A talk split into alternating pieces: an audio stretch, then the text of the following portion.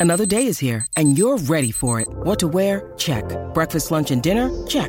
Planning for what's next and how to save for it? That's where Bank of America can help. For your financial to-dos, Bank of America has experts ready to help get you closer to your goals. Get started at one of our local financial centers or 24-7 in our mobile banking app. Find a location near you at bankofamerica.com slash talk to us. What would you like the power to do? Mobile banking requires downloading the app and is only available for select devices. Message and data rates may apply. Bank of America and a member FDIC. At Evernorth Health Services, we believe costs shouldn't get in the way of life-changing care. And we're doing everything in our power to make it possible. Behavioral health solutions that also keep your projections at their best? It's possible. Pharmacy benefits that benefit your bottom line? It's possible. Complex specialty care that cares about your ROI? It's possible. Because we're already doing it. All while saving businesses billions. That's Wonder made possible.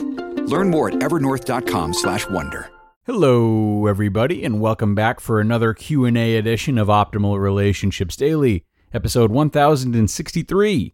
I'm your host and narrator Greg Audino, and as you may know, I narrate great relationship content for you the other 6 days of the week, but here on Saturdays I am here to answer your own questions about relationships and how you can improve upon your own. If you'd like my help with a relationship struggle of your own, or any struggle really, you can definitely email me at advice at and rest assured you will hear back from me, and I'll do what I can to help you out. Now, the question we've got today comes in from a father of two teens who is wondering what he can do to get them to open up more and be more communicative.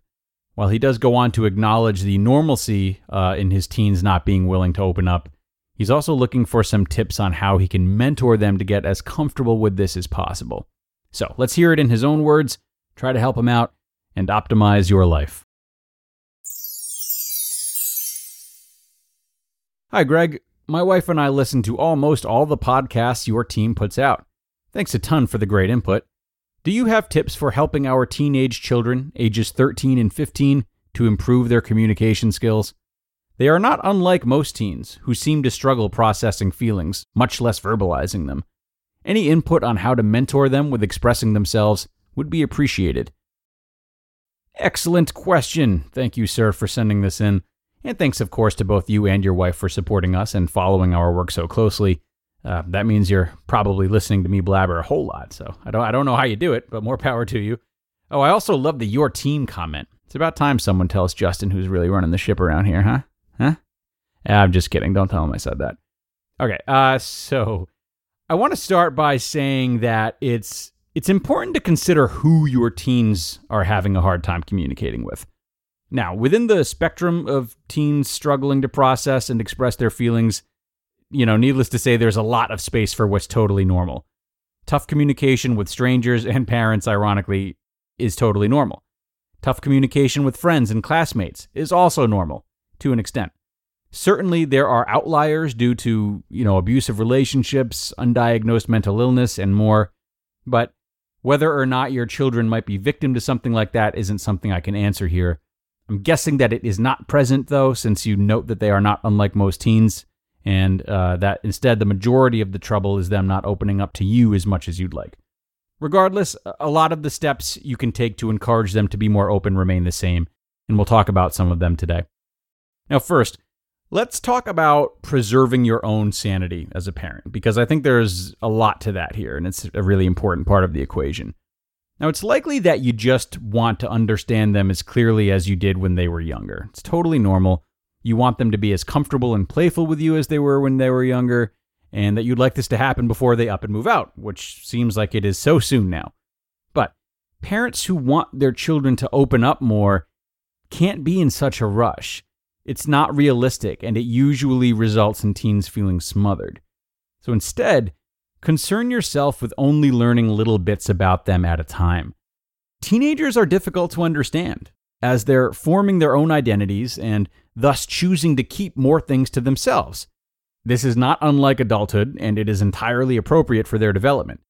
We might remember ourselves going through the exact same stuff and withholding the exact same way, but this doesn't give us agency to barge in on our child's coping process just so we can feel more connected, you know?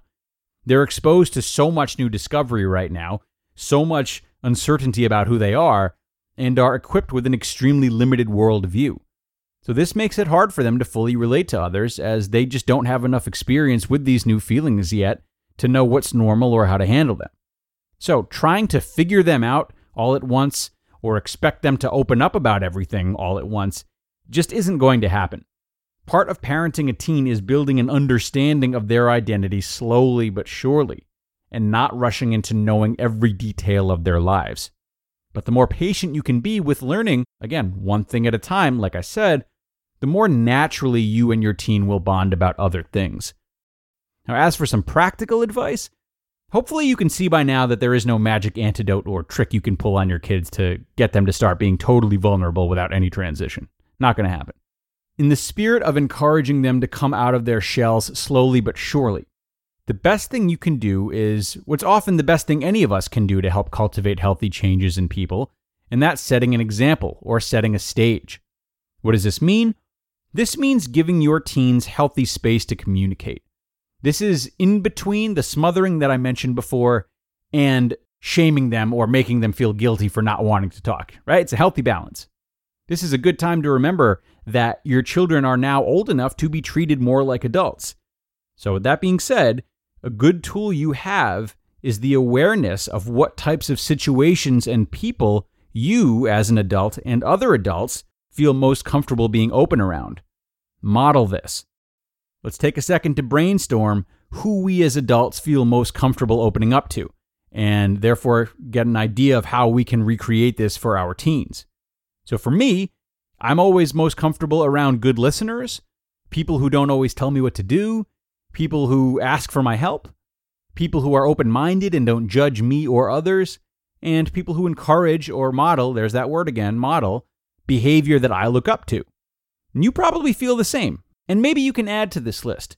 You also might take some time to consider the types of people your teens are most open with, even if it's their friends. What can you learn from that? Maybe taking more interest in their hobbies or passions could be a good jumping off point.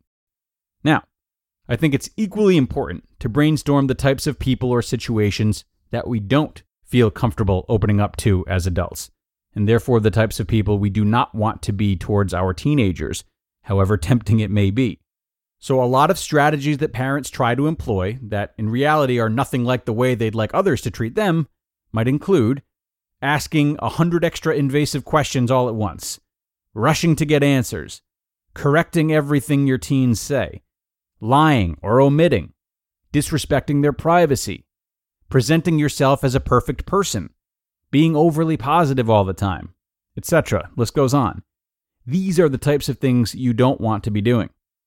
And finally, if there's one way of both preserving your sanity and setting an example for your kids, combining all of what we've talked about, I would say that it would be the preservation of your own boundaries.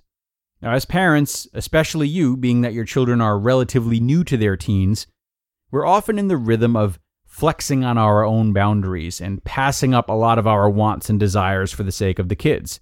And this is usually necessary. It starts as soon as they're born, and we trade in a good night's sleep to make sure they're receiving care whenever they need it. But as your kids age and transition into adulthood, it's important that parents reclaim a lot of their boundaries when your kid's behavior is hurtful and unacceptable, let them know in an objective, adult way. There's a way to do this without guilt or shame. And they may feel those feelings after realizing they've hurt you, and that can lead to good, difficult conversation when you're ready for it. It's important for kids to see someone who is able to look after themselves, as well as for them to understand the impact that their actions have on people other than themselves without shame.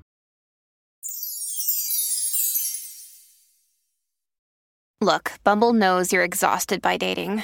All the must not take yourself too seriously and 6 1 since that matters. And what do I even say other than hey? well, that's why they're introducing an all new Bumble with exciting features to make compatibility easier, starting the chat better, and dating safer. They've changed, so you don't have to. Download the new Bumble now. Asker, thanks once more for submitting this question to the show. I hope this episode helped you and that you feel a little more prepared now when it comes to nurturing both yourself and your teens. And know that it's never a bad idea to sharpen up on the teen brain, too. There's a lot of great material out there that you can use to further educate yourself on where your teens are at. And it's a great age for you to stay up to date on that since obviously changes are occurring so rapidly.